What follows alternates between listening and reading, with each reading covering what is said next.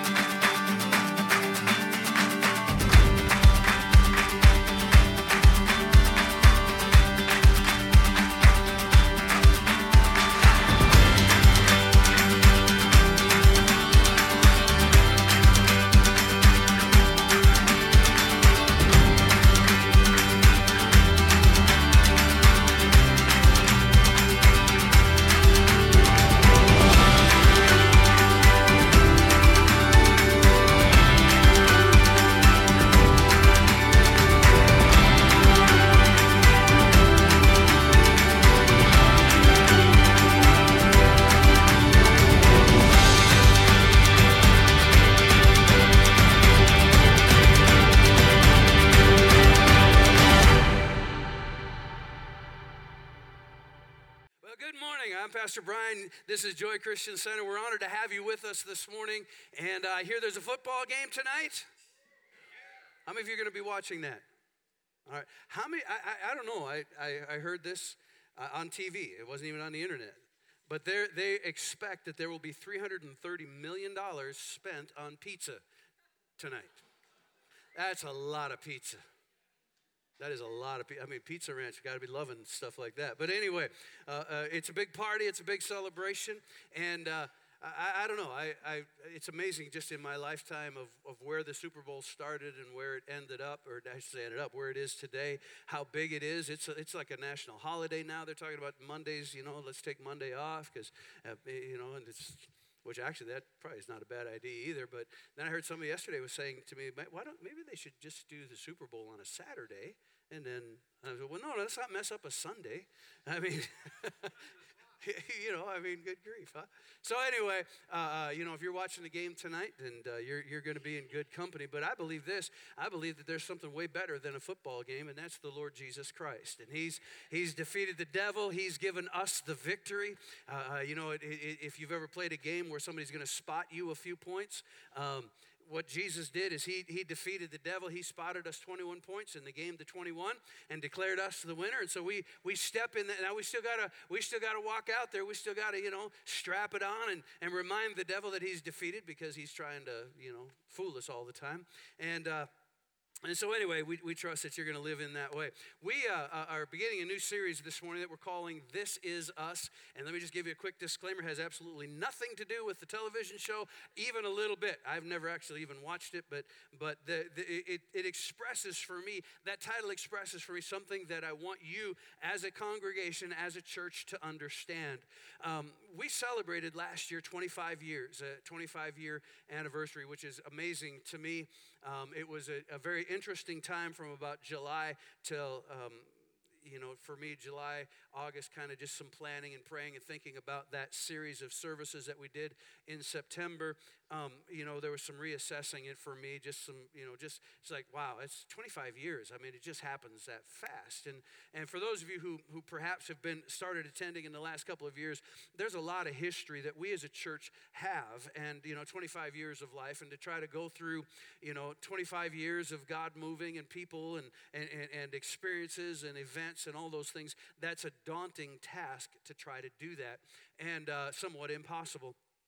And but a couple of the key points that I think are so important for us to understand. We said from day one, and we're still saying 25 years later, we are a family church teaching people to reach their world.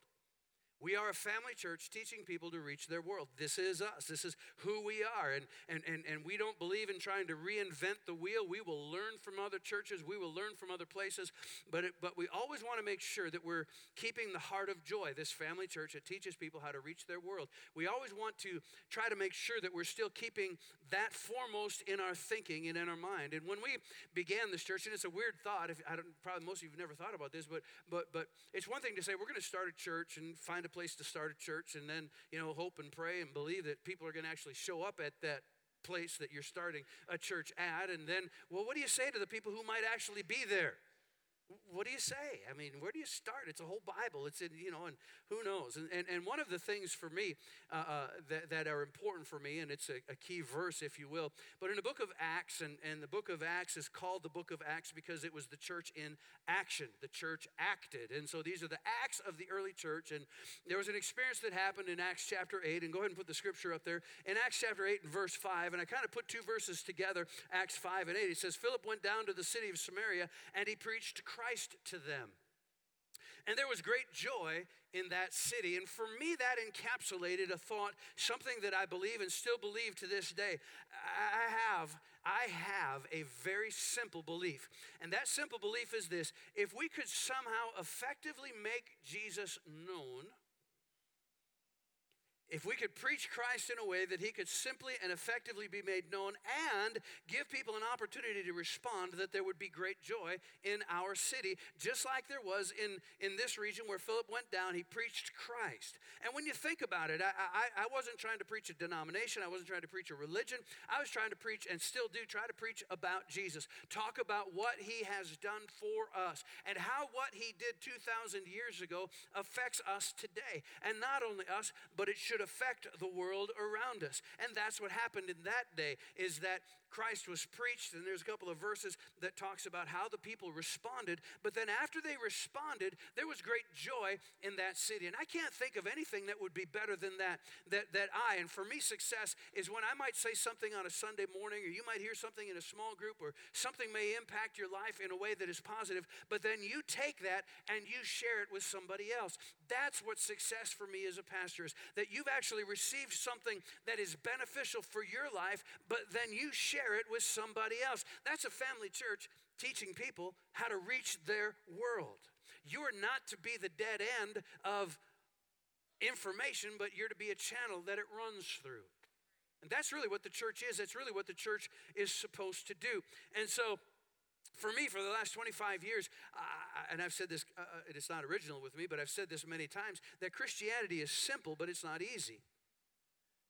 Understanding Christianity and what God wants is pretty simple, but the living out part of it is difficult at times. It causes us to sometimes make difficult challenges. And when you think about this, when Christ is preached, there's great joy. And I think that at times God and Jesus have been misrepresented by people that maybe don't know, that are talking about somebody that they don't really know. And you could be really educated in the Bible and not know God and not know Jesus. But part of why Jesus came, he came to show us the Father. He came to open up a door where we could experience God, where we could experience Jesus the Son, experience the Holy Spirit, experience these things. And if you've ever heard the phrase, it's better felt than telt. There are times that Christianity is that. I can't always explain everything, but there's a reality that is in me because I've experienced something, and I want that for you, and that's what produces joy in your. In fact, that's why our website is Great Joy. It comes from that verse. We want there to be great joy in where God has planted us here in central Minnesota. And so part of my job as a pastor, part of my job as your pastor, is to endeavor to lead you on a path, to lead you on a journey, if you will, from where you are right now, because how many of you know that where you are is where you are? You cannot start where you're not. And most people do not start because of where they're not. Because they're always saying, well, as soon as I get this taken care of, as soon as I'm that, as soon as this, as soon as that, then, no. Where you are is where you are. Acknowledge where you are. Imagine being at Crossroads Mall or at the Mall of America and looking at the little directory and seeing the star. You are here. That's where you are. It may not be pretty where you are, but that's where you are. Amen? And so my job is to take you, we're going to love you where you are, But we're going to get ticked off if you're still there in 5 years. All right? Because we're going on a journey. We're going somewhere. This church has a life to it. And so that's kind of where we began 25 years ago, and I believe where our heart still is today. And so I've said this a lot of times to this congregation. I want you to hear me say it again. I have three great desires in my life. This is my life script. And for 25 years at this church, this is what I've been trying to do. Number one, and I'm passionate about this because I used to be the other side of this. And I know what this part feels like. And I don't want people to feel what I felt. And number one, I want those who are lost, who don't know Jesus, I want the lost to be found. And we as a church, me as a pastor, and we as a church will do everything that we possibly can, short of sin, short of something illegally being done. We're going to do everything that we can to help people know who Jesus is, to help the lost to be found. But I'm not satisfied with you knowing that Jesus is your Savior. That's important, but that's not the end of the road. I want those I want the lost that have now been found to become great followers of Jesus Christ. I want the teaching and preaching of the Word of God to affect our life in such a way that we live differently, we walk differently, we talk differently. So I want the lost to be found. I want the found to be disciples of and followers of the Lord Jesus Christ. And number three, how many of you know what number three is? I want to have fun. I want to have a blast while I'm doing the first two. I really, really do. And I hope that you understand. I hope you know. And sometimes we're not fun. I want us to be fun. And I honestly hold back a lot of times because I think you're going to get mad at me or think that I'm stupid or crazy. And actually, I shouldn't even think that because you already think that anyway. It shouldn't even stop me. But my whole point is that life is too short to not have fun. For whatever reason, I think we have the idea that God is this fuddy-duddy up in heaven that just is mad at everything and doesn't want us to have any fun. He's always like, he's like the crabby neighbor. Shh, quiet, get them kids out of here. I think that's who people think God is. And he's not that way. I remember as a youth pastor going to youth camp and teenagers are like, the guy would get up there, all right, kids, we're going to have a blast, man. We're going to get up in the morning and we're going to have some great games and a lot of fun. And then we're going to have a session and we're going to teach. And then we're going to have some more fun at lunchtime. It's going to be awesome. You're going to love it. And then we're going to have a session and we're going to teach. And then in the afternoon, there's going to be great games. We're going to have an awesome time. And then at the night, we're going to come together for a service. And I'm thinking God is in heaven going, why am I the bad guy? How come it? That's why we did Fall Fun Fest. I believe that the church, instead of saying no to everything, the church should have the best parties in town. Amen? Now, that's what I think. And apparently, some of you think that too. That's why you're a part of this crazy church. But this is us. This is who we are. And I want you to understand it as an unapologetic way as I possibly can, yet lovingly let you know, this is who we are. We're not a perfect church. I don't know that we're even the best church, but we're this church for who we are right now. Where we are is where we are. Amen. And you can't start where you're not. And that's kind of who we are and where we're at. And so in this series, This Is Us, that's what we're going to talk about. Who are we?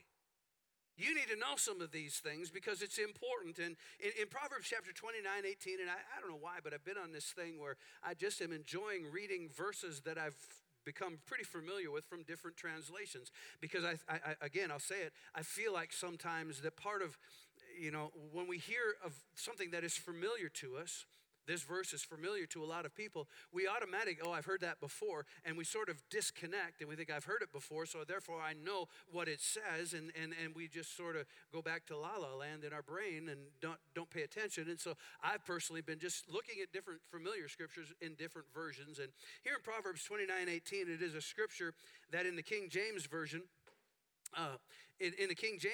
it tells us that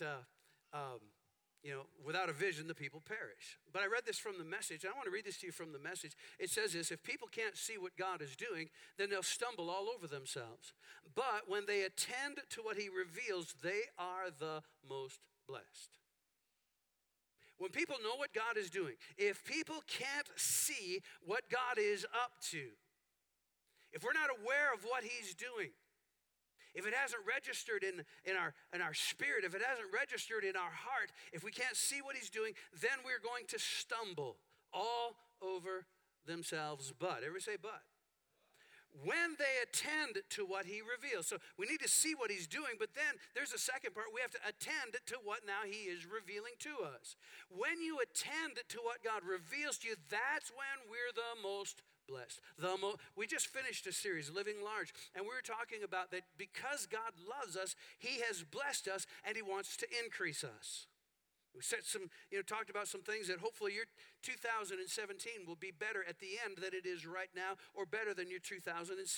When we cooperate with the things that God reveals, 7 laws that God has given to us, if we understand those, cooperate with those, he brings increase into our life. And here's another example. When we see what he's doing and then attend to the things that he's doing, that's when we're the most blessed. Now, we have a tendency to look at the things that God is doing, and when we understand some of the requirements of it, we think, that's not a blessing, that's hard. I don't want to do those things, and part of that is because of a selfishness in us, and part of that is because sometimes we misunderstand what it is that he is saying to us. And so, this is us, and I want to give us a bit of a 30,000-foot view, first of all, in the beginning of this series, and talking about this is us, who we are. And so many of you were handed a brochure, a thing, this right here. If you have that, great, you can take that out. You probably already looked at it. If you don't have one and would like one, if you would just hold your hand up, our Connections team will make sure that you get one. And there's a couple of things that I want to point out and talk about and that are really, really important to me. And we try to do this every year. We give a quick synopsis of the year in review. And we certainly can't cover, just like we couldn't cover everything in 25 years, it's impossible to cover everything that happened in this last year. And so I want you to take a moment and look at some of those things. But then I want you to understand a couple of things. And so let me just say it like this. First of all, you need to know this. And you maybe think you know this, and I'm going to try to unpack over the next couple of weeks, but particularly this morning, how important this is. I don't know that I've ever said it quite like this. In fact, I know I haven't said it like this to this church before, but this church moves at the speed of us. This church, Joy Christian Center, moves at the speed of us. It moves at the speed of what we're willing to embrace. It moves at the speed of what we're willing to say yes to. It moves at the speed of what is important to us, the congregation and the people here at Joy. Hold on one a second. Having just a little bit of technical issues and difficulties here. All right. But my point simply is this. This church moves at the speed of us. This church moves at the speed of our generosity. That is our time, our talent, and our treasury, and the opportunities that we have. This church moves at the willingness of us, we, you, and me, to embrace the opportunities with our time, our talent, and our treasury. And why I say that is because everything that this church has accomplished in this last year or the last 25 years is a direct reflection of you and me. Certainly God, yes. I mean, we can't discount that. That is his power. But you know what? God has to have cooperation of his people for his will to be done on planet Earth. For his will to be done in central Minnesota, he needs like-minded people who are willing to embrace the opportunities that he presents with their time, with their energy, and with their talent. And I can tell all of you are looking at that, not even hearing a word I'm saying right now, aren't you? Go ahead and take a look. All right, now, so let me just hit a couple of highlights, a couple of things real quick. Since you're all looking at the financial information already, I want you to notice a couple of things. Number one, we took in last year as a result of tithes and offerings. That's the 10%. We believe that as a follower of Christ that we should eventually get to a point that we are percentage givers. We're not giving what is left over. The Bible says that we are to give the first fruits, the first part of our increase. And I think the reason God wants the first part of our increase is because that declares, God, we're trusting you. It's easy to give the last part.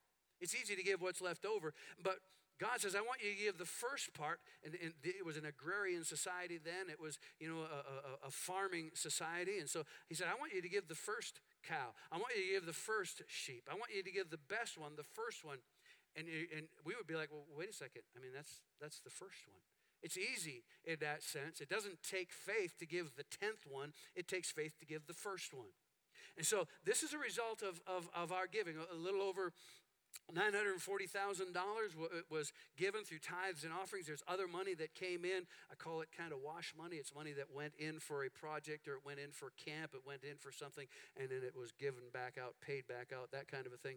But just general operating was $940,000, which you say, that's a lot of money. I say, it is a lot of money. Thank you, that is. And yet it's a little bit less than a year ago. And you might say, well, why was it less than a year ago? Well, because people gave less a year ago than, or this year, than they did last year. That's why. I don't know exactly why, but that's part of the reason. And so that $940,000, so that represents ministry in central Minnesota and around the world. That represents what we are able to do because this church moves at the speed of us. And so Joy to the World offering, a little over $27,000. Those of you who may not know, some of you have continued to give. Thank you for doing that. But as of calendar or year end, was a little over $27,000. Isn't it amazing what $49.95 can do? Isn't that amazing? I mean, really, isn't that amazing what we can do? Remember, everyone can do more than someone can. I couldn't write a check for $25,000. I couldn't give to, neither could, some of you couldn't either, but we can. And so that Joy to the World Fund is used for blessing other ministries, other churches, opportunities that present itself for us to be a blessing. And that's really the heart of it. And then you can see that our expenses were $914,000. So roughly $25,000 right around there that we didn't spend. And personally, I believe while we have a reserve, we should have a reserve, want to have a reserve, I believe that you who give money, you want to give money. You give those finances for us to do ministry, not for us to sit on. Amen? That's what I think. And so we're very conservative in how we do what we do, but we also believe that this is opportunity to touch people and to reach lives. And so I can't say enough. First of all, thank you for everybody who has the trust and confidence of this church to be able to sow finances, to give so that we can do what we can do. And so I want to present a couple of things to you. First of all, I have a prayer that I pray it often, and I believe, God, that this church will be debt-free. I believe that with all of my heart. I believe that is something that is going to happen. And I encourage you to continue to believe God with me. Right now, we owe about $1.2 million. And so if you're here today and you've been wondering what you were going to do with that $1.2 million, I've got a great nonprofit that could use some help. And so if that is you, come and talk to me, find me. Nobody did it after the first service, so you must be here in the second service. But I'm believing God for that because that, again, represents more that we could do. So I have a goal. I want us to be debt-free. How many of you know that's a good thing? It would be a good thing to be debt-free. We're not there yet, but that would be a good thing. But while I want to be debt-free, number two, I want to fully fund effective ministry. We're not wasteful and we're not extravagant, but we want to be effective in the ministry that we do. And number three, we have a responsibility to take care of the people that have the responsibility for the oversight of the ministries that happen here at Joy. And that means a payroll, that means staff, that means the Bible says that those that Paul uses the analogy of an ox. I don't like that analogy necessarily, but he uses the analogy of an ox. The oxen, they eat while they're treading out the corn. And so it is right that the staff and the people that this church has hired is paid from what comes in as a result of that. In fact, the Apostle Paul said that if they rule well, they're worthy of double honor. They should be paid twice as much. Most people don't know that's in the Bible. It's in the Bible. And so we have a responsibility. We have a responsibility to take care of the people that have been hired to oversee ministry. So when I weigh all of that, when I think about that, I want to be debt-free. I really, really, really do, because there's freedom that comes in that. There really is. But I also want to have an effective ministry, and I also want to make sure that the people that have been hired to take care of ministry are well taken care of. Do you understand? I mean, we understand that, right? And so I have three goals that I always present. I want you to know what those three goals are. Number one, I have three goals when it comes to money. Number one is $875,000. That is what I call hard costs. That is everything that it takes to do church every week. Costs us $875,000 this year because of things like salaries, insurance, vehicles that break down with kids on the bus. on a trip somewhere. They don't break down when they're sitting in the parking lot. They just break down when we use them. And so those are costs. Those are things that we have to think about. You would not believe. Those are the hard costs. $13,000 just, how many of you, $13,000 roughly for our monthly mortgage payment. How many of you appreciate that this building generally is warm when you come in the wintertime? Or it's cool in the summertime? Well, they don't give that away. Shocker. $4,000 a month. Now, we don't have to have air conditioning. We don't have to have heating. But most of you wouldn't come back if we didn't. And I wouldn't either. And so those are just things that are costs. This is salaries and all of those things. That's just the cost of doing ministry week to week. And you know, it's a big church, big operation that happens here. The second number is $985,600. That's $110,000, a little bit over that, to fund basic ministry. To fund, Pastor Tommy is going to use some of that, and he's going to bless teenagers. If you've ever had teenagers or have teenagers, how many of you know they like to eat? So one of the things he does is he feeds them when they come. He blesses them when they come. He feeds them the Word of God as well. Pastor Tim is going to use some of that money. He's going to buy puppets, and he's going to do some really creative stuff with our kids. You would not believe the amount of coffee that you all consume. I think the biggest fight that we would have as a church is if we said, yeah, we're not going to do coffee anymore. Because people won't put a lid on it, and they spill it, and it runs down on somebody else's coat or somebody else's purse or somebody else's shoes, and then we got to clean it, and they get mad at us because you spilled your coffee. But we're still going to have coffee because we like coffee. Amen?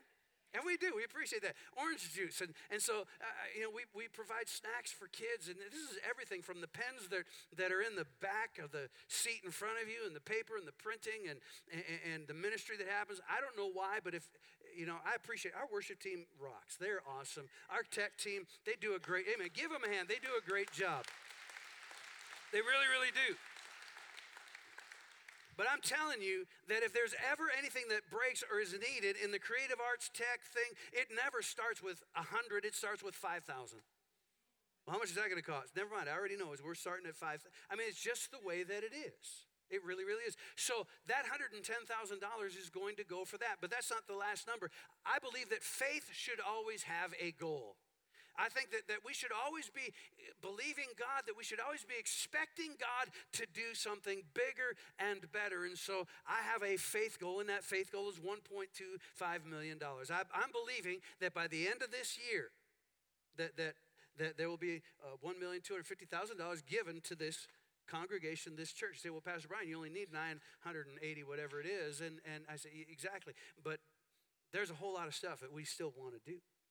There's a lot of things that need to be done around here that we can do. And so that gives us breathing room. That gives us ability to pay down debt. It gives us ability to do things. And so here's what I know, that if we are going to hit that goal, God's going to have to bless somebody in here. God's going to have to move in some way. I had somebody tell me before first service, said, Pastor Brian, I thought I won the Powerball because I had the first two numbers. I'm like, well, I don't know. Okay. And they were like, it would have changed. I said, well, that will change your day, won't it? She said, yeah, it would have changed yours too because I would have tithed. I'm okay, well, hallelujah. We're both in the same boat at the end of this conversation, aren't we? So anyway, we're both hoping, but it's not there. So anyway, I said all of that to say to you today that this is us, and this church moves at the speed of us. And I know that people get weirded out when you start talking about money in church. I hate talking about money in church, but it is a reality, and we want you to know that we, first of all, we're conservative. I'm very conservative when it comes to spending money here, and I'm always thinking about what I consider the bottom line, and we want you to know that we do everything we can to handle what you give with the most integrity and honor and honesty that we possibly can. We are not being frivolous and wasteful. Some people, I guess, could say think that we are because we have lights or we have things like this, but we're always trying to enhance what we do, and I don't believe the church should be done like it was in the 40s or 50s or 60s. I think the church should be done the way that people are used to life being done, and so life is different in 2017 or 2016. What we expect in 2016 or 17 is way different than what I expected in the 70s or the 90s. And so we always want to be current with what we're doing. But I presented all this and say this to you. You need to know that you are a part of a very healthy financial church, or a financially healthy church. You really, really are. This is, and yet this is us. We move at the speed of we. And so I have to say that because I have to say that the financially healthy part of us is because of you and me. I mean, I'm a giver in this church, and Shelley and I tithe. We go beyond our tithe, and we believe that it belongs right here. And so we don't take for granted what you give. And Pastor Tommy and others have put together a video. We want you to watch this. A little bit of a highlight, just a remembrance of some of the things of 2016. And I hope that you go, oh yeah, I forgot, yeah. So here we go with that. 2016 was a year to remember, but in case you forgot some of what's happened, here's some happenings that might make you laugh, cry, or say, what? The biggest news of the year has to be Pokemon Go. The app got young people from all over the world off the couch and away from their TV to walk around outside with their faces glued to their phones. I don't know if any of that's better, technically. The death of Prince caught many off guard, and the Purple Rain, I guess, only lasted half a season. Well, there's always next year. Speaking of there always being next year, the Chicago Cubs don't have to say that anymore because they won the World Series after a 108-year drought. Kids for decades to come will ask, where were you when the Cubs won? We elected Donald Trump to be president. That's right, he'll be the first president to already have a commercial airliner as a private jet before taking office. It was an unforgettable year in the world, and it was an unforgettable year here at Joy. Hi, my name's Maddie, and I have the honor of calling Joy my home church. Like many of you, I've been a part of Joy for many years, and I can honestly say that 2016 has been an incredible year. 2016 saw the start of the Dream Team. All those that serve at Joy are now on one team that's perceived as the perfect combination for a particular purpose, and that purpose is to make a difference. In student ministry, there was a lot of changes, from doing traditional student ministry every Wednesday to creating what we call Merge Night and small group nights. The band led worship at a youth ministry service in Monticello and also did a worship set for a church's water baptism. The Sycamore Fund was also created, which helps support other youth ministries in central Minnesota with money to be used for ministry purposes. Family ministry touched the lives of hundreds of families. The ministry team did puppets and drama at a St. John's event and chapel for St. Cloud Christian School, as well as putting on Vacation Bible Adventure in 2 different locations. There were new recruits trained in the RISE leadership course and many other experiences provided by GIFT and Royal Rangers. Growth Track also started, and we're so glad it did. After our second service is done, people from all different backgrounds and walks of life come together for food, connecting, and training, with the desire of discovering purpose. You can actually join us for Growth Track today. In the fall, we had the honor of celebrating our 25-year anniversary. That's right, we've been here for 25 years. And I can say we've come a long way from being a church that met in North Junior High to where we are today. This place started in the hearts of Pastor Brian and Shelley, and our hearts with theirs carry it on today. Now here's some more sights and sounds of things that happened in 2016.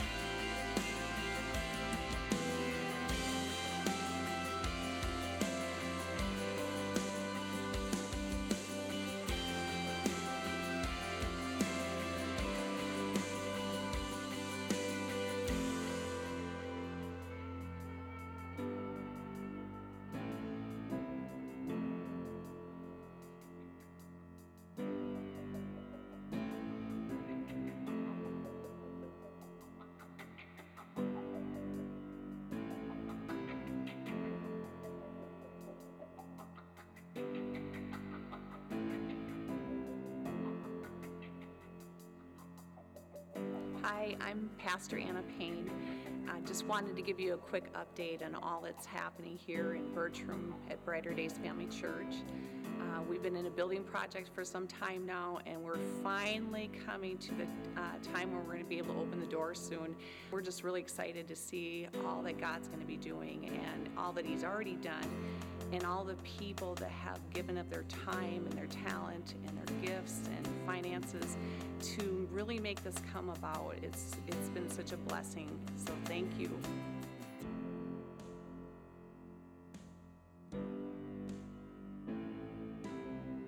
As we look forward, let's be reminded that God has been faithful, and let's believe that because of that faithfulness, we know that He will continue to help us become a family church, teaching people to reach their world. Amen. Give yourselves a hand this morning. Praise God. This is us.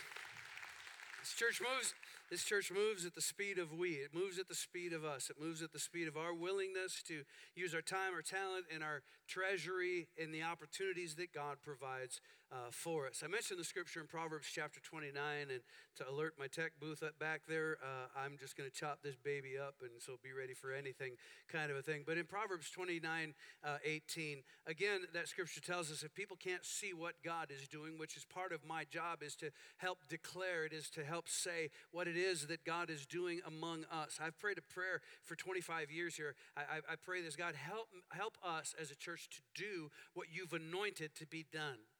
Help us to do the right thing, not the good thing.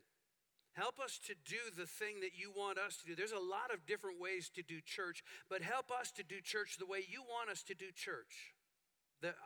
How you've gifted us and that flavor. And so if people can't see what God is doing, they will stumble all over themselves. But the second part of that is that once you see what He's doing, you need to engage in that. You need to embrace that and then begin to walk or live in accordance with that. And then that's when the blessing of God begins to happen. And so I want to give you four words that for me describe what it is that God is doing here at JCC. This is us. This is who we are. And four words that describe what it is. And that first word, we'll put it up here, the first word is the word follow. Everybody say follow. I believe this, that God wants us to develop fully formed followers of Christ, that you and I should pursue the followership of Jesus with a passionate heart and in His life. In Mark chapter 8 and verse 34, a familiar scripture for a lot of people, but Jesus basically said this, He called His disciples and the crowds to come over and listen, and He said, if any of you wants to be my follower, how many of you want to be a follower of Jesus?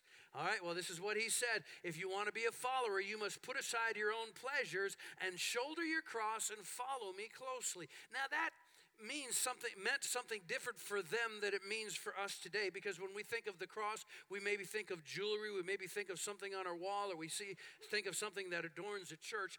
But a cross was way different to the people that Jesus was talking about, because they understood that the cross was a place of death. There were many that had probably had family members that had been killed or crucified by the Romans. There are others who had perhaps seen, streets lined with crosses. They lived it, smelled it, they understood it in a way different than we understand it.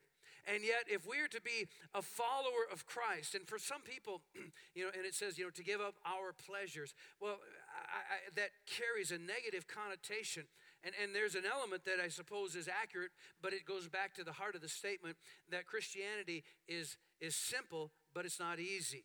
You will find in your followership of Christ that what you want for you will be different than what God wants for you.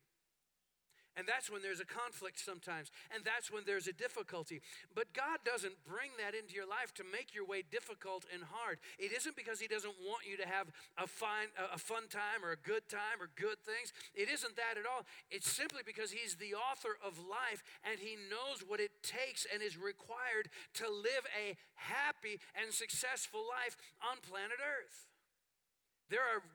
You and I, we've all probably been in this situation where we have done what is pleasing to us, we've done what feels good to us, and then at the end of that, we've been at a point where it's like, well, that was stupid. Wish I wouldn't have done that. Anybody ever been there? See, what I wanted for me seemed like the good thing, but if I had just done what God wanted, it would have been way better. And so to be a follower of Christ is important. And so, in fact, today after service, this is part of Growth Track. After today's service, Pastor Tim leads a group, leads a class, and it's all about what it means to be a follower of Christ. It is designed to help us take steps towards that followership of Christ. I'm going to make a statement to you.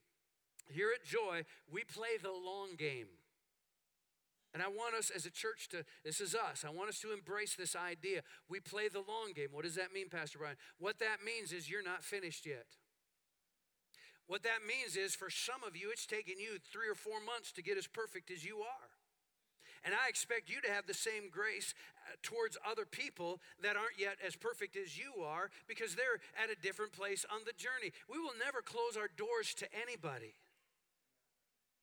We will never reject people. We won't do that. And if you're here and you've been rejected at other places, we want you to know you've come to a hospital. Some of us have been in the hospital a little bit longer. We're a little farther down the road than you are, but we're going to love you and we're going to help you. We want you, but we're not, if you're still here 10 years later and you haven't been helped yet, then there's a problem. And that's the next step. We want followers. We want to know what it means to be a follower of Christ. That's why we encourage people. You know, every week we're paying money. We're buying everybody lunch. And we're saying, come and be a part of Growth Track. Find out today what it means to be a follower of Christ. But we also want you to connect. It is so important that you become connected with other followers of Christ. Because whether you want to understand it or not, believe it or not, eventually you're going to have a difficult patch in your life. And we are a family church. And we want to help people. I'll just tell you right now, I can't help everybody. I've had people mad at me because I haven't been able to be there for whatever it was that they needed. And I will support your right to be anonymous in this church. I know that not everybody, I know that for some people you want to come late and leave early. You want to sit by yourself. You want to come in, you want to hear and enjoy, and then you want to leave. And that's fine if you want to be that and do that. I'm not going to stop you at all. But I've said before, I will say it again, if please don't get mad at us if we treat you as though you're anonymous. Because the only way that we can know who you are is if you are connected, if you're a part of. I've had people say, you know, I've been here for 5 years. Well, it looks like you're a ghost then. Because, and I don't mean that, I don't mean it disrespectfully or mad, but I've had people mad at me. Well, you didn't know, and it's like, how can we know unless you're connected? I know when my wrist, I would know if my hand was disconnected. I would know that. And Paul uses the analogy of the body of Christ. We are the body of Christ. We're not joints out of place. We're not bones out of place. And a local assembly is to be the same way. And again, I get it that people, I'm that way. I don't want people bugging me all the time. But I have to embrace what the Bible says. And the Bible says that if you want to have friends, then you must show yourself friendly, that a brother is born for adversity, that I need that family aspect of people in my life because you are who you associate with. And so we want to encourage you to get connected. Next week, I do a class in our Growth Track about what it means to be connected and how you can be connected in this church, the other part of the body of Christ. And then there's a third word, and that word is the word discover. We want you to know why you're here. Let me read this verse, Isaiah or Psalms chapter 139. Because this is powerful. Psalm 139 says this. Verse 13, for you created, this is the psalmist speaking to God, you created my inmost being. That's your spirit, your heart, the inside of you. You created my inmost being, and you knit me together in my mother's womb. That's the physical part. But what it's showing is how intentional that God is for your life. How intentional that God was in planning and preparing and creating you. So he goes on. Because of all these things, because of, you know, you created my spirit and you created my flesh, I praise you because I am fearfully and wonderfully made. Your works are wonderful. I know that full well. My question to you this morning is, do you know that? Do you know that God was specific and intentional about you and about how he wired you and about how he created you and about how he put part of himself in you? Are you aware of that? Most people don't know that. Most people have been taught that they're trash, that they're unvaluable, that there's nothing good in them. But here's the best part, I think the best part of this. Verse 15, my frame was not hidden from you when I was made in the secret place, when I was woven together in the depths of the earth. Your eyes saw my unformed body. All the days ordained for me were written in your book before one of them came to be. God has a book about you before you ever lived a day on planet Earth. How many of you like to look at that book? I don't see the part here where I screwed that up. And I don't see, that's not part of God's plan for your life. But my point is this, God specifically created you with a purpose in mind that he took the time to write down in some kind of a book. And it says, at the point that you discover life on planet Earth, there's a plan that I have for you. And part of the frustration in your life and part of the joy in your life is when you figure out what it is that I'm doing, and then you participate in that. That's where the blessing comes from. Pastor John leads a class in our Discover class. Helps you understand the wiring, the way that you are wired. And so follow Jesus and be connected and discover the purpose. And the reason that we do all of those things as a family church teaching people is we want to reach our world. I want to help you reach your world. God's planted us here in central Minnesota. I've had people say, well, a lot of that money could be spent over in Africa because they need help. Yes, they do need help. Amen. And we support missions. We support missionaries. But I am a part. Understand, I'm a branch manager. I am a part of a worldwide organization. And the goal of this worldwide organization is total and complete global domination. Now, that might sound offensive to you. But it's what Jesus said when he said, go into all the world and preach the gospel. And it just so happens that my heavenly Father, God, has planted me as a branch manager in central Minnesota. And I think he's saying, I want you to dominate this part of the world. That's what he's saying. Now, again, I'm not saying or declaring we're the only church, we're the best. I'm not saying that at all. What I'm saying is I have a part to play, and God's planted me here, he's planted you here, he's planted we here, and we need to make a difference, and that's the fourth word. The fourth word is serve. Everybody say serve. We don't like that word, but it's a good word. Jesus said, I didn't come to be served, I've come to serve others. And in 1 Peter chapter 4, it says, God has given each of you a gift from his great variety of spiritual gifts, and not all gifts are caffeinated, ADD, loudmouth, obnoxious like mine. Some of them are very organizational. Some of you love to organize stuff. You tick us off. But man, we need you. We need you. We need all of those gifts working together. God has given each of you a gift from his great variety of spiritual gifts. Use them well for what purpose? To serve one another. Follow and connect. And then discover. And then take those three and serve. And you know what happens? Whew. God is glorified. Church touches and reaches people in central Minnesota, and we become a family church that's teaching people to reach into your world so that with your gift you can serve other people. You can take this life that you have and you can give it to others. So with your heads bowed and with your eyes closed this morning, if nobody looking around, and we're going to talk about this for the next couple of weeks. Got some more things to share with you as a highlight from last year and stuff, but if you're here today and you've never accepted Jesus as your Savior, it's why we exist. We want to help you know God. And that first step is you saying yes to his plan. And his plan from the foundation, from the beginning, and his plan for why Jesus came in the first place was so that you could be saved from your past and redeemed into a great future. Jesus said that unless you're born again, you will not see the kingdom of heaven. And if you're here today and you've never accepted Jesus as your Savior and you want to, I'm going to offer you an invitation. I would love to pray with you just in a very informal setting. Just pray with you here. If you're here today and say, Pastor, I want to make Jesus the Lord of my life, would you just lift your hand and say, that would be me? Just hold your hand up real high just for a second. Anyone? Yes, ma'am. Thank you. Yes, thank you. Anyone else this morning? Let's hold it up real high for a second. Let's all pray this prayer together. Heavenly Father, I come to you today in Jesus' name. I know I need a Savior. And Jesus, I ask you to be the Savior of my life.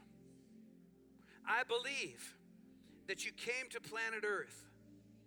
You lived a perfect life. You died for me. Your blood was enough. It forgave me of all my sin. I also believe that you're alive today. And I declare this morning, Jesus, you're the Lord of my life. I believe. And from this day forward, your life will be the guiding force of my life. In Jesus' name. Father, I thank you for these that have prayed this prayer for the first time, and I ask you, Father, that you would build into them power and life. I thank you that their tomorrow will be different because of what they've done today, and that, Father, they would find the joy of following you and connecting with other believers, of discovering their purpose, and that, Father, they would take that and serve this great central Minnesota region with the love and power of God, and we thank you for that, and everybody said, amen. If you made a decision today to make Jesus Christ your Lord and Savior, we would love to hear about it. Please email us or contact us through our website, greatjoy.org.